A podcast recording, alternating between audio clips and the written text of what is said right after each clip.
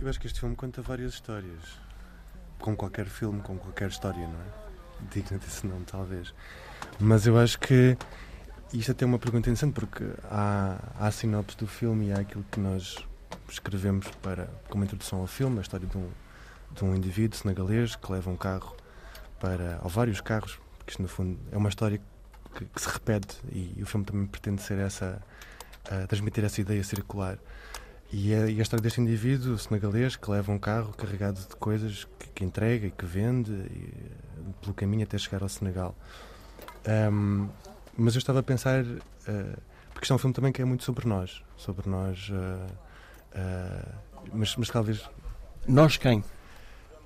Nós portugueses, nós europeus, nós. Porque, enfim, eu e o Ricardo já estamos. Nós já começámos a trabalhar juntos em 2017. Fizemos a primeira rodagem do filme em 2000, no final de 2017, fizemos uma segunda rodagem em 2019. O mesmo percurso? O mesmo percurso. Portanto, este filme são dois filmes? São duas rodagens. São duas rodagens. Duas rodagens, sim. 2017 e 2019. Uma que que nós, nós pagamos do nosso bolso e uma segunda depois com o apoio do ICAM. Mas o protagonista é o mesmo? O protagonista é o mesmo, o carro não é o mesmo, embora, embora tenhamos montado o filme para dar essa sensação de que é uma viagem só, porque achávamos, achámos que ganhava mais força se, se não houvesse. se as pessoas não estivessem concentradas no, no, só no carro, mas na viagem em si. Mas eu, eu gostava de dizer uma coisa em relação a que, a que, filme, que viagem é esta ou que filme é este. É também um filme sobre uh, uma pessoa uh, imigrante africano que está em Portugal há 30 anos, desde 1989, neste momento já há 34 anos, uh, com quem provavelmente nos cruzamos na rua, no caso até na, na, na Feira da Ladra, às vezes nas obras, que ele também já fez, e a sua história, que é uma história que nós raramente sabemos os contornos, não é, das pessoas com quem nos cruzamos, que histórias é que elas têm e que percurso é que elas fazem. E se calhar vamos vê-lo alegremente a fazer um trabalho qualquer nas obras ou a vender uma máscara na Feira da Ladra e achamos que sabemos muita coisa sobre aquelas pessoas que vêm daqueles países e depois, na verdade, não sabemos assim tanto. Isto também é um filme muito sobre nós. Ou seja, obviamente que a figura central é um Baisou, é a história deste senegalês, é a história da sua família também, que entra de alguma maneira no filme, é a história das suas várias atividades económicas, é a história de outros, de outros indivíduos com, com os quais ele, ele interage, faz negócios, etc. Mas eu dizia, e, não, e, com isto não quero tirar o palco de todo, porque não é, não é, não é nessa, nesse sentido este meu comentário, mas é é porque isto permite-nos pensar muito também sobre porque é que nós achamos que, que é a vida de, destes, destes indivíduos, destes senegaleses que vendem, como o Ricardo dizia, máscaras na Feira da Ladra, que nos permite pensar também da maneira como nós vemos os objetos, uh, estes carros que nós achamos que são obsoletos e, portanto, têm que ir, vão terminar numa sucata, mas que na verdade conseguem ter uma vida noutro contexto, dos próprios objetos em segunda mão, alguns estragados, outros uh, apenas que nós descartamos por alguma razão.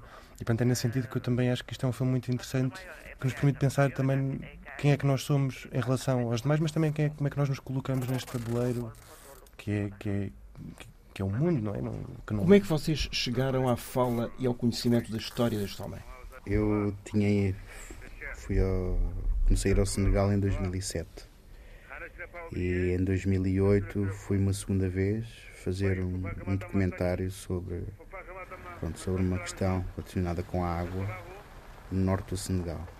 E quando voltei em 2008 e, e saí nessa altura da casa dos meus pais, fui viver para a Graça. E, e ia muitas vezes à Feira da Ladra.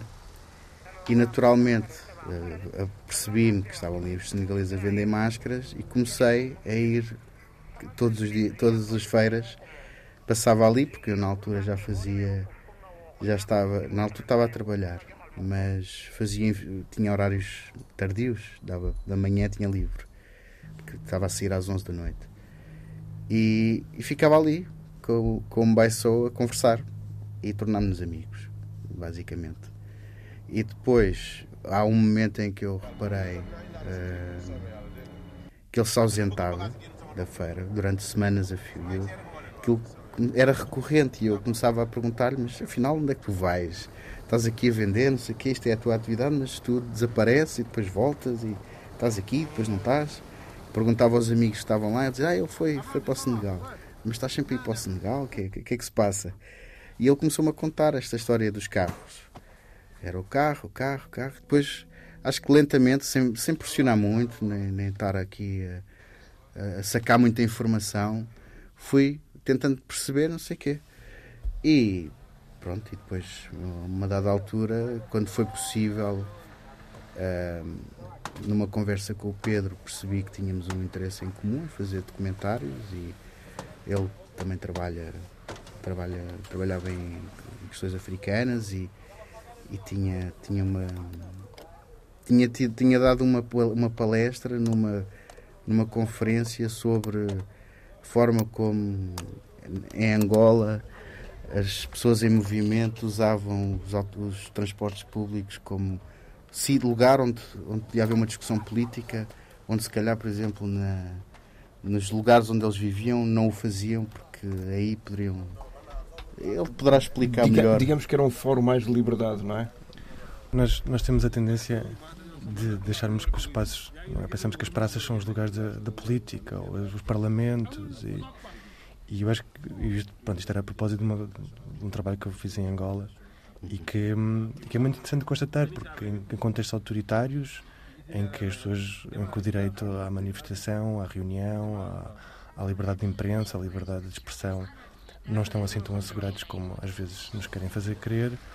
E, e os transportes públicos nos contextos africanos, porque muitas vezes demoramos muitas horas de ir de um sítio para o outro, um, porque há, há, muitos encontros com, com polícias, com, com vários com edifícios degradados, com, enfim, tudo pode ser material para de discussão dentro destes espaços.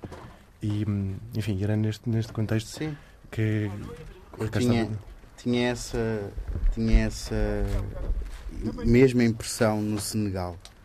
E achei muita piada à, à, à palestra que o Pedro deu, precisamente por isso. E depois acabei por contactá-lo, dizer, olha, gostei muito da tua, daquilo que disseste. E, e depois começámos a falar, eh, apareceu esta ideia de, de, dos filmes e ter esse interesse em comum e ele falei-lhe de um baixo e da história e pronto, decidimos fazer um filme E dois. qual é o papel exatamente do carro aqui? no filme? É que é um segundo personagem. O carro é um personagem, sempre foi. Desde o início nós pensámos no carro como um personagem. Aliás, o próprio um... sempre disse. Eu podia ter outras ideias, mas quando verbalizava sobre o que, é que era este filme, era um filme sobre o carro. Pois. Embora fosse um filme mais sobre ele até, se calhar, não é? Mas, mas é interessante esta. E porque é que o, carro não pode ser de facto um, um personagem? E se o meu carro falasse, parafraseando um outro filme da, da, Disney, como é que é fazer um filme a quatro mãos? Vocês realmente são dois realizadores eh, e fizeram-no por duas vezes. Um filme, na verdade, não são quatro mãos, são 50 é, mãos. Mãos invisíveis. Foi extremamente difícil, calculo, estar dentro de um carro a filmar, enfim, variedíssimas vezes, sem nunca se ver naturalmente a câmara. Na verdade, enfim, sim, a câmara talvez não apareça, mas nós aparecemos de alguma maneira. Em certos momentos é preciso. Enfim, nós, nós, já vimos o filme muitas vezes, nós, nós sabemos onde é que nós aparecemos, mas mas para um, para, uma, para um primeiro visionamento, para um, para um espectador mais distraído ou mais concentrado vi, na história, não lá. nós estamos não. lá, nós estamos lá, nós estamos lá pelo menos duas vezes, salvo erro. E, hum, mas isto é um processo muito complexo e, enfim, o próprio Papa Mbaissau é um dos autores deste filme, não é? Isto, ele, ele é que muitas vezes nos, nos fazia, uh, nos dava as, as indicações do que é que podia ser filmado, o que é que não podia ser filmado.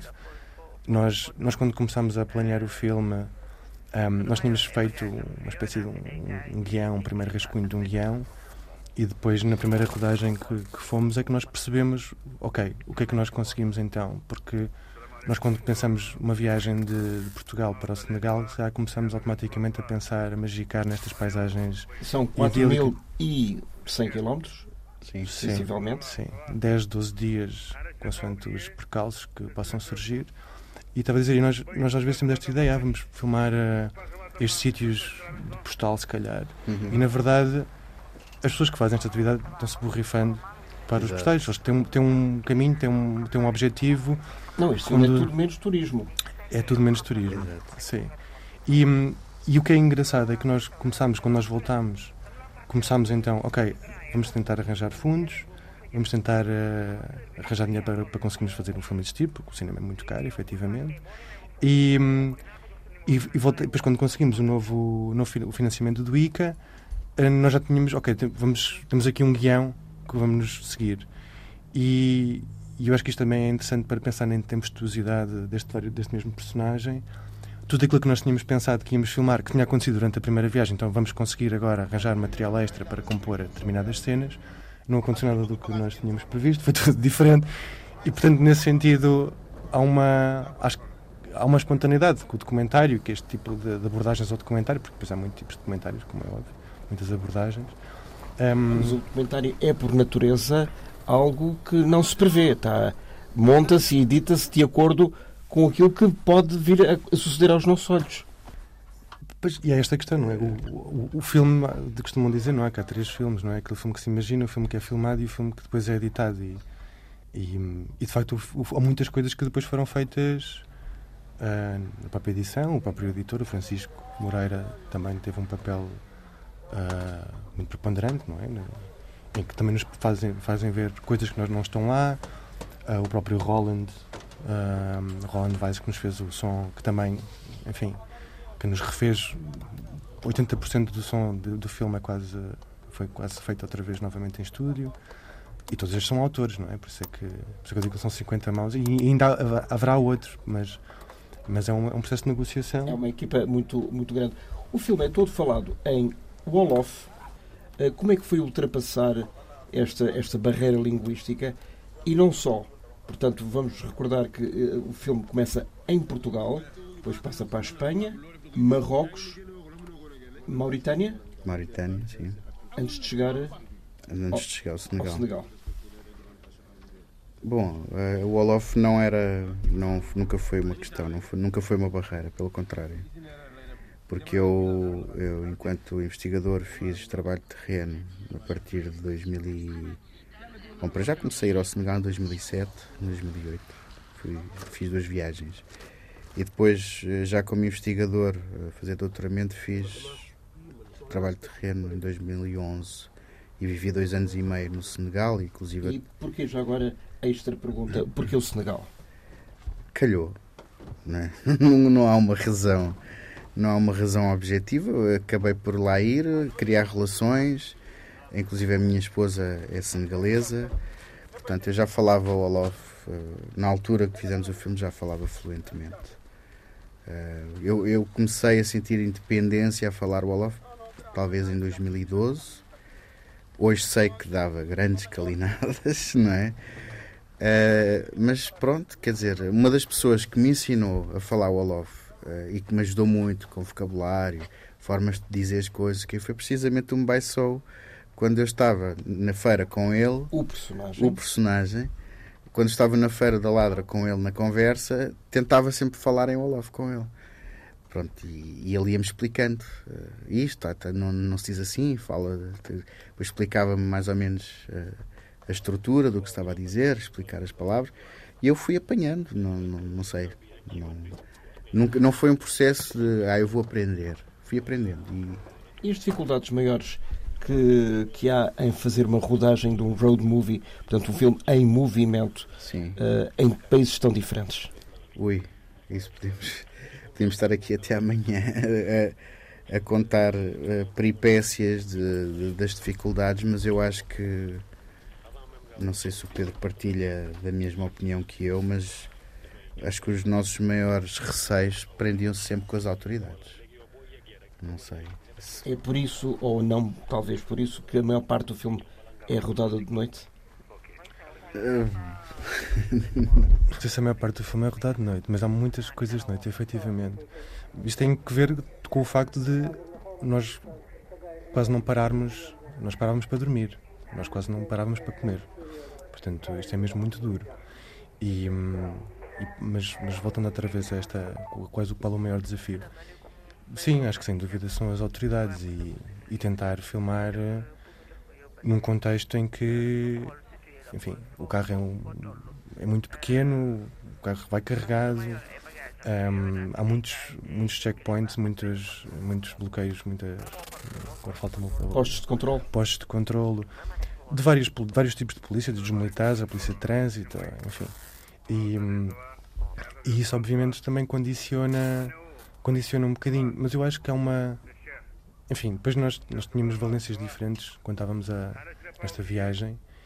E, e enquanto enquanto câmara, enquanto, enquanto fazendo a, fotografia do filme, eu acho que me esquecia muitas vezes, esquecia muitas vezes disso. Aliás, uh, muitas vezes era um baio uh, dizer esconda a câmera, guarda a câmera, porque é muito fácil uh, nós estarmos a ser levados também aquilo que estamos a, por que estamos a ver de forma filtrada por uma câmara, por um dispositivo que nos também de alguma maneira nos remove dessa, às vezes dessa realidade. Vocês tiveram que subornar alguém?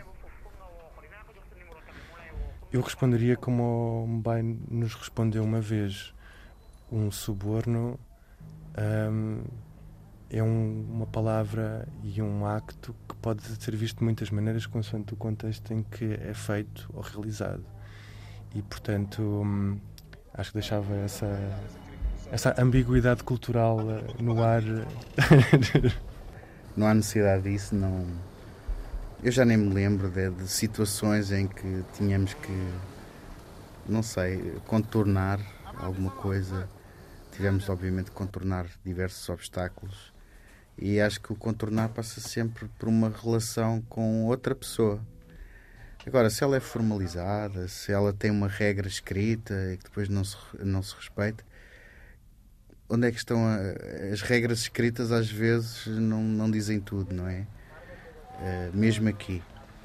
E às vezes vamos a uma repartição qualquer de um serviço e, e se encontrarmos uma pessoa disponível para nos ajudar, conseguimos resolver um, uma situação. Se encontrarmos uma pessoa resistente, não resolvemos nada. Antes, pelo contrário. Pronto. E então acho que é, é a mesma coisa, não é? É um bocadinho este jogo. E um Baisoa, isso é uma das coisas que acho que admiramos nele é a capacidade de resolução de problemas e de sempre através de a abordagem dele é eu vou para as pessoas com um sorriso na cara e isso vai-me sempre ajudar ponto para ele é, é esta é a, a, estratégia dele é tentar estar sempre bem disposto e, e pronto e depois faz e qual é, qual é a mensagem exatamente que se pretende com este IONA uh, sobretudo do ponto de vista da imigração Bom, eu diria que, primeiro que tudo, é porque as pessoas que nós temos neste país, um Baissou é um português, é um senegalês, mas é um português, já viveu mais anos em Portugal do que no Senegal. Portanto, eu sublinhava isso, uh, primeiro que tudo, mas que é um assunto muito complexo e que as histórias associadas uh, às pessoas que fazem estes percursos uh, longos e ele é um exemplo. Há outros, há pessoas que chegam de contextos que estão completamente desestruturados. Eu acho que há uma complexidade uh, associada à história de cada um. Que não é simplesmente nascer, uh, crescer, ir à escola, arranjar um emprego, sentar e fazer uma vida. São histórias que são como é que eu posso dizer? Imagino alguém que é metido numa caixa e que é sacudido e, e, depois não sabe por onde sair, mas lá encontra uma forma de, de sair daquele, daquele espaço limitado para, para depois conseguir realmente começar a fazer uma vida. E não é. Não há aqui um. Eu acho que esta complexidade é a complexidade da, migração. Pronto, ponto final. E, e acho que deve-se pensar toda a, obviamente nem todas as pessoas têm uma história assim tão complexa e no Baixo obviamente nós não contamos a história toda mas eu acho que muita gente tem essa história e é, é esse tempo para ouvi-la tempo para conseguir perceber as suas muitas declinações né? e vocês no final de, desta hora e meia de rodagem isto em termos de, de filme passaram a ver o personagem de uma forma diferente? Certamente, mas eu ainda queria só dizer uma coisa em relação à questão da migração, que eu acho que é muito importante. Uma das coisas. Cada, há muitas histórias diferentes de migração. Isto é um, um primeiro ponto. E, e depois nós também hierarquizamos o que é que é um migrante, o que é que é um expatriado, o que é que é um digital nomad. O que é que é um refugiado? O que é que é um refugiado, consoante uh, linhas que nós podemos definir como raciais, de classe, de género, etc. Portanto, isto é muito importante nós pensarmos nisto. Mas acho que é uma coisa que este filme nos permite, que nos dá um vislumbre, é hum, que hum, isto, estamos a falar da, da, da possibilidade e da capacidade de nos movermos.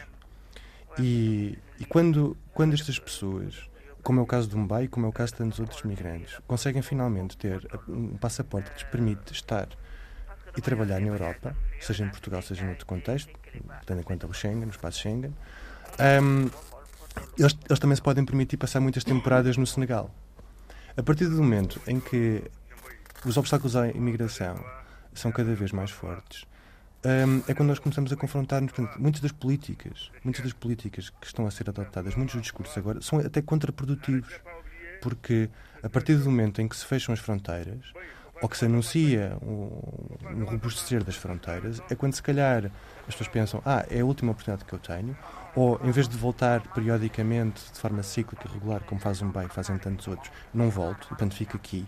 Eu tenho quando não tenho, em períodos em que não tenho trabalho, e então aí sim, se calhar podem começar a ser, uh, tornar-se mais visíveis, como há uma, há uma preocupação social inevitável. E portanto eu acho que é muito interessante nós pensarmos um, o que é, que é isto de imigração e pensamos que a maior parte das políticas que nós temos hoje em dia estamos a, a, discutir e temos vindo a discutir nos últimos anos são contraprodutivas. São contraprodutivas e, até para, para, os, para, os, que defendem este, este, este, este fechamento da, da, da, fronteira, este, eh, e portanto, não sei, isto, isto dava-nos para toda uma outra discussão, mas eu acho que este filme tem essa mensagem que é que permite, que nos faz, que nos mostra que que a migração não é uma migração no sentido de eu venho do Senegal para Portugal. Não, eu posso ser um migrante e posso estar em Portugal, Alemanha, voltar para o Senegal, voltar a Marrocos. É a pessoa de circular. É a pessoa de circular. Um homem do mundo. Deixe-me só dar uma nota em relação à migração, que é, que é como o Pedro está a dizer, mas há aqui uma subtileza que é. Nós temos de um lado, pronto, discursos uh, abertamente anti-imigração, com, aquela, com aqueles tropos todos que que são usados para dizer que vêm, que vêm para aqui, que têm uma cultura diferente e que não sei o quê, não sei o quê. O que, face à complexidade, não diz nada, a complexidade destas histórias não diz nada, mas depois temos um sistema que diz que tem leis que permite às pessoas aceder ao nosso país através de contratos por mês, não sei o até uma legislação bastante progressista, neste caso. Um, mas há uma outra coisa que é a ineficácia do CEF manda uma mensagem diferente, que é nós temos uma legislação progressista que supostamente abraça a necessidade de termos migração. Mas depois temos tantos problemas na instituição que legaliza e operacionaliza a entrada destas pessoas no, no país e que arrasta processos de 3, 4, 5 anos que as pessoas estão ali num limbo legal que na verdade isso transmite a mensagem ao contrário, que é temos uma legislação progressista, mas uh, temos instituições que fazem um contrapoder uh, obscuro, de forma obscura, que não se vê, uh, e provavelmente, se calhar, algum responsável do CEF ia-me dizer que eu, não tenho, que eu não tenho razão, que não é nada assim, não sei o quê, mas eu já passei por isso com pessoas que eu conheço e tenho um amigo advogado que está sempre em relação com o CEF está sempre com esses problemas. Portanto, Portanto a realidade, a teoria é uma coisa e a realidade é outra. Eu vou-lhe dar um, um, conceito que eu gosto muito de uma, de uma autora, que é a ineficácia estratégica. Ou seja, as leis existem, uh, nós dizemos que elas existem. Ah, não, pode sim, senhora, pode pedir para entrar e não sei o quê. Mas depois os papéis andam de gabinete em gabinete, em gabinete, em gabinete, de forma tão ineficaz que nós percebemos que há uma estratégia para a ineficácia. Para desistirem de todo o tipo de pedidos. Para dificultar o máximo possível. Vocês foram uh, espectadores passivos da ação ou tiveram a tentação de intervir em algum momento para modificar aquilo que estavam a, ver? Não sei, mas no sentido de tentar. Uh... Não, se aconteceu alguma coisa que vocês uh, queriam modificar, por exemplo. Isso num documentário é, é quase que inevitável. Há muitas coisas que são espontâneas. Perdão. Há muitas coisas que são espontâneas. Há outras coisas que nós. Porque se trata de um filme e, e nós temos que contar uma história, é inevitável nós às vezes pedirmos. Mas é, mas é tal história. O guião imaginado é uma coisa, na prática é outra e editado é uma terceira coisa. Claro, mas nós, quando estamos a filmar, nós temos que pensar eh, também no, em material que nos possa articular eh, cenas. Ou seja, nós temos uma sequência em que nos fala sobre um bike que vai a conduzir o carro, ou uma, uma, outra sequência em que ele está a dormir e nós temos que, provavelmente, podemos fazer cortes, podemos fazer elipses, podemos fazer uma série de, arranjar uma série de estratégias para, para contar a história, mas também há uma série de outras coisas que nós às vezes precisamos para que para que a história funcione, para que quem está a ou ver seja, ou consiga... Seja, houve encenação nas, nas cenas ou foi tudo improvisado? Foi praticamente tudo improvisado. Obviamente que nós lhe pedimos uma coisa ou outra porque nós tínhamos que tornar nós tínhamos que transmitir uma história, nós tínhamos que contar uma história. Nós tínhamos que contar várias histórias, na verdade. Mas há, uma, há pelo menos uma que, que, temos que concordar que existe. E para, para, e para que essa história que nós concordamos todos, qualquer espectador uh, que, que vai ver o filme um, irá partilhar, é preciso, às vezes, ensinar determinadas, determinados, determinados aspectos. Posso dar um exemplo. Há um, até acho que talvez seja do único que entrou no filme. Não estou a lembrar assim nenhum. O passaporte. Ah, sim, sim. Que ele tem um passaporte cheio de carimbos. Nós não conseguimos, nós pedimos, vai, por favor, folheie o passaporte porque nós precisamos de transmitir esta ideia de que isto são muitas viagens. E nós não tínhamos tido nenhum momento sem que não fosse não encenado, embora o que é, que é encenação, isto é muito interessante porque mesmo que é espontâneo, ele estando a ser filmado, ele é um performance, ele é um performer. Mas, sim, mas pedimos, vai, por favor, folheie o passaporte para vermos a quantidade de carimbos, para percebermos, para contarmos esta história que na verdade não é, não é, não é uma viagem, mas são muitas viagens que este filme conta. E, e portanto, é isso, enfim, podemos usar a palavra encenação, podemos fazer um pedido de, de um, esclarecimento, visual, não sei, podemos arranjar aqui vários subterfúgios para, para contar, a, para contar a história. Como dizia o outro, é uma, tudo uma questão de semântica, não é? Sim, acho que não há, acho que essa ideia da encenação num filme, e nós sempre quisemos fazer um filme que funcionasse como cinema e não apenas como um documentário televisivo tipo Discovery Channel ou, ou o que fosse, não era, não era essa. Nós queríamos que o filme fosse visto como cinema, ou seja, nós sentamos a ver um filme, acompanhamos uma história de uma pessoa e sentimos no final dela uh, com muitas dúvidas, mas também com algumas ideias sobre o que é que é a vida daquela pessoa. E o filme tem um final feliz ou não tem fim sequer?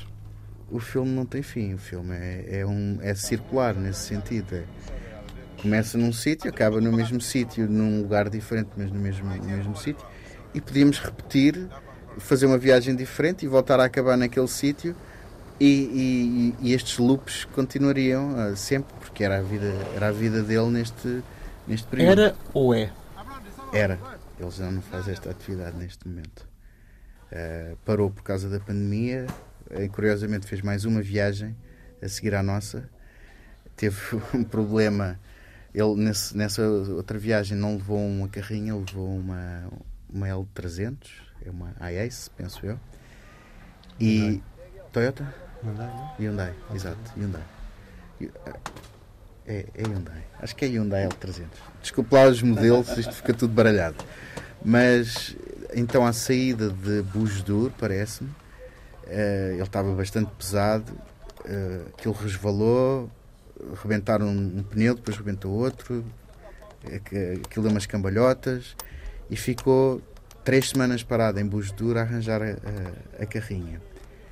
Quando finalmente estava pronto para partir, começou a pandemia e começaram a fechar fronteiras por todo o lado.